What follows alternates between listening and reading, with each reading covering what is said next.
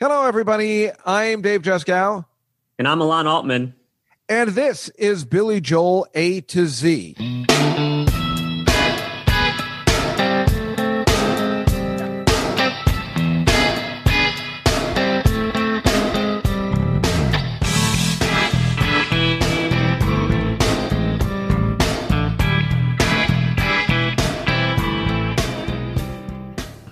Today, discussing the Billy Joel not classic, a minor variation. A minor variation is the fourth track on his 12th and final pop album entitled The River of Dreams. The album was released August 10th, 1993, and debuted at number one and lasted a whopping 56 weeks on the Billboard charts. In the ranking of our Christopher Bonanos 2015 Vulture article, Elon, do you want to guess where this comes out? Out of 121 songs. okay, I'm glad you told me how many there were because I might have gone above that number. um, I would guess this song is number 112. It is number 88. It's Okay, up so there. Christopher Bonanos likes it more than I do. Yes. And there was another poll where somebody ranked the top 100 songs, a bunch of fans ranked the top 100, and it's also 88. I mean, that's weird, Well, that's the definitive answer then. It's always the 88th best song. clearly. So, obviously, not one of Billy's classics, but uh, Elon, your thoughts on a minor variation? It's got a good groove. It's, you know, if you're if you're drinking a lot, which I assume Billy Joel was when he wrote this song, then it, it's like if you want to feel bad, listen to this song while you're about eight bottles of wine into your night. See, I feel the opposite way. I wasn't familiar with the song, as of course, with all Billy Joel songs, once I hear it, I kind of remember hearing it. But you know what I'm thinking about this album when it came out? Usually I've heard all of Billy Joel's albums, one song to the last, in an entire sitting for every Billy Joel album because it's very easy. So I usually even know the quote minor ones. Um, because uh, I was like, oh my god, I remember that song when I was just listening to it in wherever my car or my house, or whatever, on CD. And this one, well, I just don't remember at all when I heard it, but I can't believe how much I enjoyed it. I'm actually surprised that it's not a bigger Billy Joel song. I really enjoyed it a lot, which is not true for like the first show we did. Uh, but this one I, or which was 52nd Street, which I did not enjoy. But a minor variation, I absolutely enjoy. I just really enjoy it. I like the bass line. I like the way the song kind of grooves, and I, it doesn't depress me when I've heard it, even though I know it is more of one of his more depressing and angry written songs. Yeah, I thought that it is. Um, it's got a good groove. I don't mind listening to it. Not, it's not like a thing where when I was listening to it to prepare for this episode, I was like, "Oh God, this song again." You know, because I listened to it like 10, 15 times probably. Um, I like it. I just think that if you look at his whole catalog of songs, this is not one that I would usually want to put on. But I wouldn't turn it off. Yeah, for me, I think I feel differently. I really like this song, and I think I would listen to it more often than not. You know, you sent me a, a link about a, a website that has some interesting information, especially on this particular song.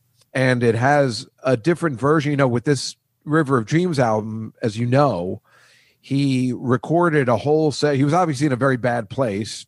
Again, even though being married to Christie Brinkley, of course, this is something we can't understand. We don't know what goes on in private. It's just kind of funny when somebody says they're in a bad place when they're married to Christie Brinkley. but anyway, that's a whole nother thing. Uh, but um, he was in a bad place. We know that this song clearly represents the lawsuit that he was going through, where he found out he had no money, that his brother in law had really completely dicked him over, and all this stuff that a musician, a really good one, always has to go through, but shouldn't. These kind of lawsuits that have destroyed, which maybe it did because this was his final album. So these lawsuits have destroyed people like Prince and George Michael, who never came back from dealing with the man and took away their artistry. And here's another example where he pretty much knew this was his final album. And boy, he wasn't kidding. It's not like the Who, who always says that we're we're finished, and then they come back I mean, Billy Joel has made very consistent that this was it. It was actually two lawsuits because in '89 is when he sued his manager, who was his ex brother in law, who took all that money from him, and he got a small settlement from that. But then in '92, he also sued his lawyer, who also stole money from him. Right, that's right. You're so right. it was like this feeling of betrayal, like over and over. These people who he trusts are screwing him over, and like you said, he's he's planning to stop recording. How's he going to make money back again? Um, of course, it turned out great for him. He's a cash cow. He could play live forever, and well, he probably didn't know that at the time, though. You know, playing live. I mean, you know, he didn't know he was going to do this Madison Square Garden thing when he wrote this. But again, it's a cash cow in the sense that he knew what he needed. He made money off this album. I mean, it debuted at number one. It had a couple of hits. I mean, it's it's very easy for this guy to make money. If he if he wanted to do another album, it would have made another more money. Uh, you know, he obviously knew how to write the hits. And it's funny about this particular one, a minor variation, is since it's a bluesy song, and I do not like blues. I am not a fan in any way. But this is, and this is the whole thing about Billy Joel. Here's Billy Joel writing a blues song that I enjoy, that he somehow made it good enough for me who doesn't like the blues because this is how talented he is at just kind of speaking to the masses. Yeah, and it's actually not like a typical blues song. A lot of times an artist will do like their blues song, and it's that it's that classic blues riff that you always hear. And this song is doesn't sound like that. What's funny is what it really reminds me of, and I keep getting back to Van Halen. I don't know why. I never would have thought that Billy Joel and Van Halen are so similar, but doing this show, I feel like every song I, I see Van Halen elements, and this song really sounds like a slightly slowed down version of "Finish What You Started." Oh yes, absolutely especially the opening. Yeah, I agree. Yeah, that opening, not really the chorus, but like the the verses, the opening. It's like it really sounds a lot like it, and he sings kind of in a Sammy Hagar tone throughout this song. Um, it just has like less guitar and more saxophone. That that's the Billy Joel essence of it.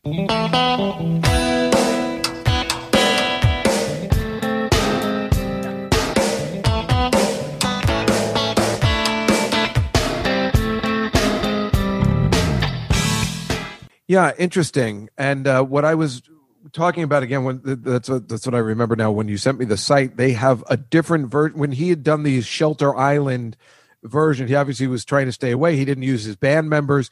They're still pissed about that and this album. Uh, Liberty DeVito is still angry about it. Uh, but but so it was. He did not like the sessions he was doing maybe he was doing it with the band at the time at Shelter Island. He just went out, took a vacation, and started writing these songs. And then all these songs were re-recorded by I think the guy's name is Danny Kortchmar, and he was Don Henley's guy. He was a guitar player, but he was also a producer. And then he ended up producing the album. They rewrote all the songs except for I think it's called Shades of Grey on this album. They were all re-recorded, but there's an original recording of this song from the Shelter Island ones. That's a, a raw uh, song that they have on this website that was great.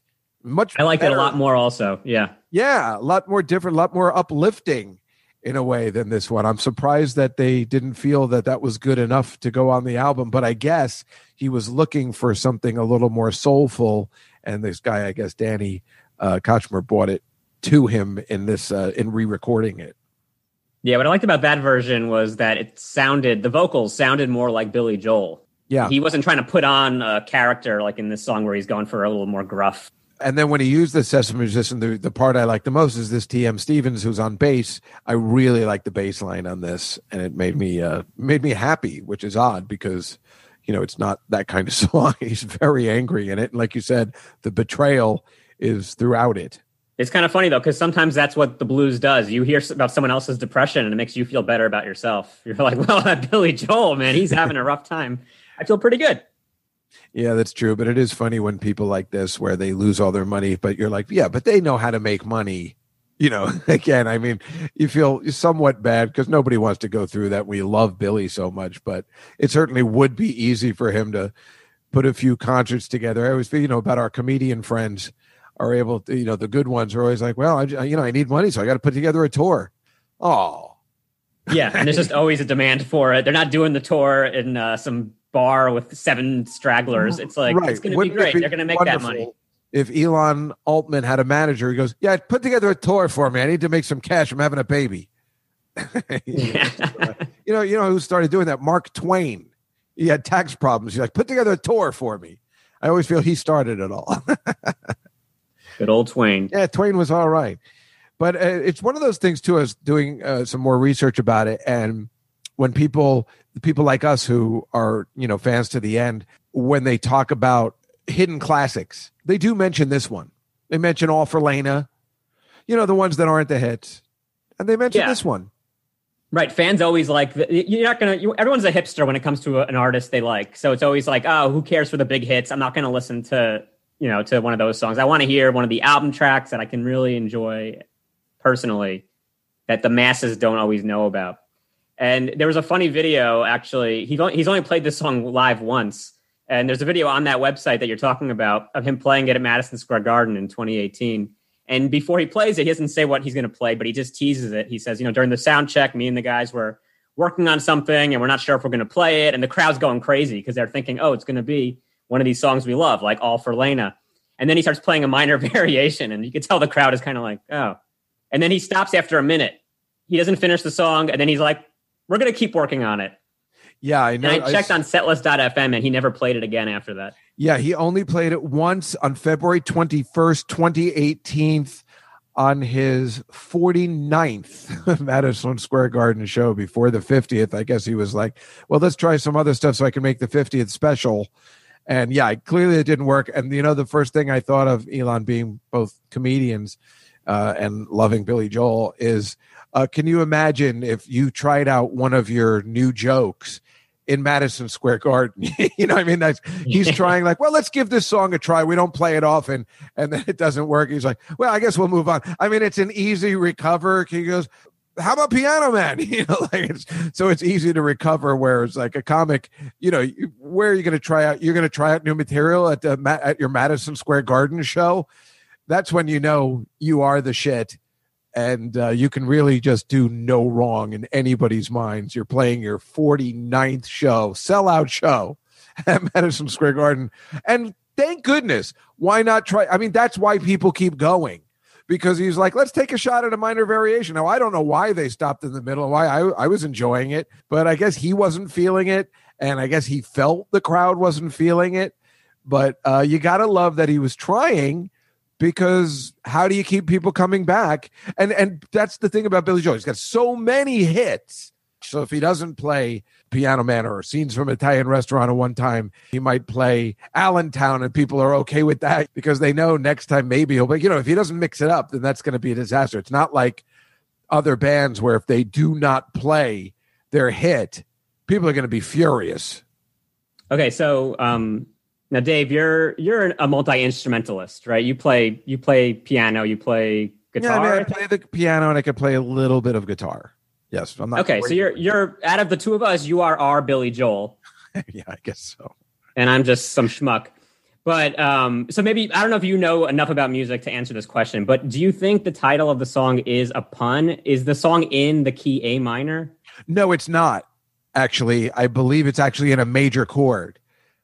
Damn it. So yeah, no, that's the thing. It's not. I wanted it to be in um, Christopher Guest saying Spinal Tap. He's it's the saddest of all chords, and it's always a minor chord. But no, that turns out you're. I think they've mentioned that it can be played in a minor chord, but no, I believe this version is played in a major chord. oh, it would have been cool if it was like I think we'll do it in A minor, and we'll call it A minor variation, and it'll blow. Oh, yeah, no, I believe it's actually in D major. no, or right. like in The Simpsons when they have the when the barbershop quartet is called the B sharps. The B sharps. That's right. Yeah. but no, sorry to it, it, that would have been awesome. But yes, no, I don't think that is the case. In fact, why is it called a minor variation? Do you know?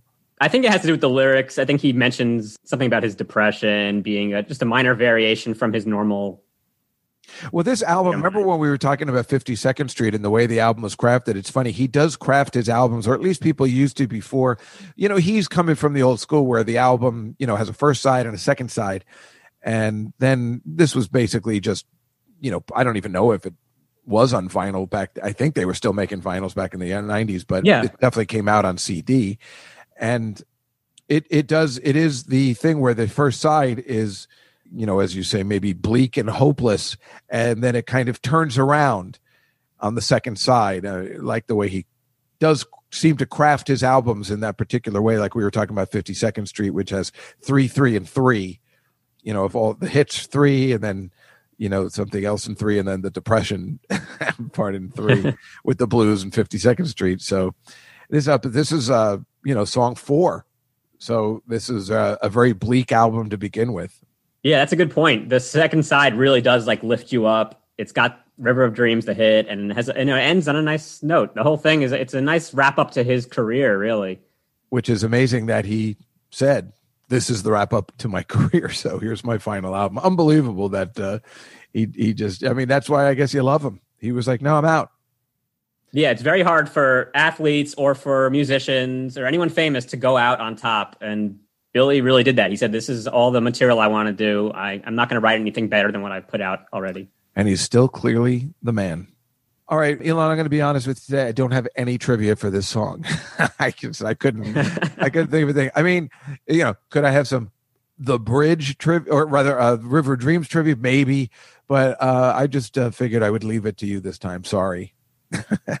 That's okay. This song doesn't deserve two trivia questions. This is a one trivia question song. Agreed. So here's my trivia question. This song, a minor variation, clocks in at a lengthy five minutes and 36 seconds. What is the longest song on one of Billy Joel's studio albums? That's an that's an excellent question. I don't know the answer, but I will tell you that was the first thing that surprised me when you and I were both listening to this song again, you know, knowing we were going to do the podcast. I was shocked that you know, I think I was doing something else and doing some more research while it was on. I'm like, wait, this still song is still going? It's very surprising how long it goes. It's not like it goes to a different place. It's that same bass line the entire time, which again I enjoy, but it is a long song and I don't I wonder why it's so long. And so for the answer to that, uh, Billy Joel so rarely has anything over five minutes. I'm going to take a guess at maybe Big Man on Mulberry Street. I don't know why that came to mind. That seemed like an endless song. Uh, can I take another guess? Yeah, take one more guess. Um, it's not Big Man on Mulberry. Is it scenes from an Italian restaurant? Yes, that's what it is. Oh, all right. Well, I took a logical guess. I, you know, after I was thinking about it for a while. How long is that song?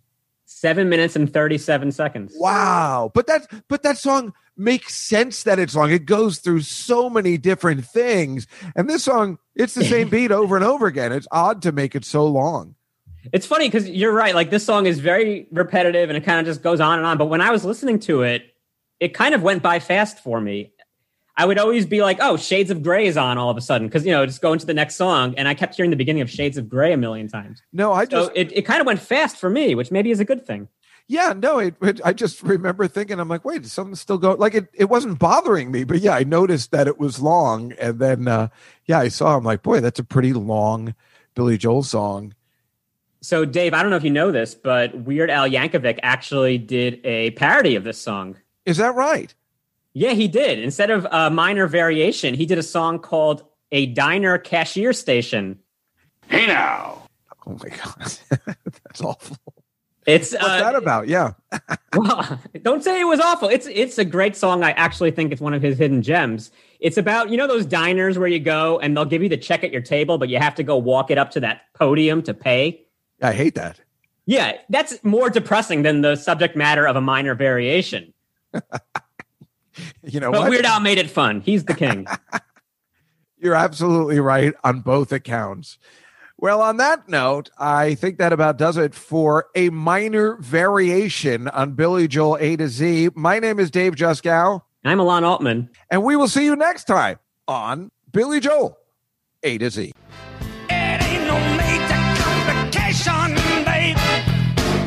It's just a minor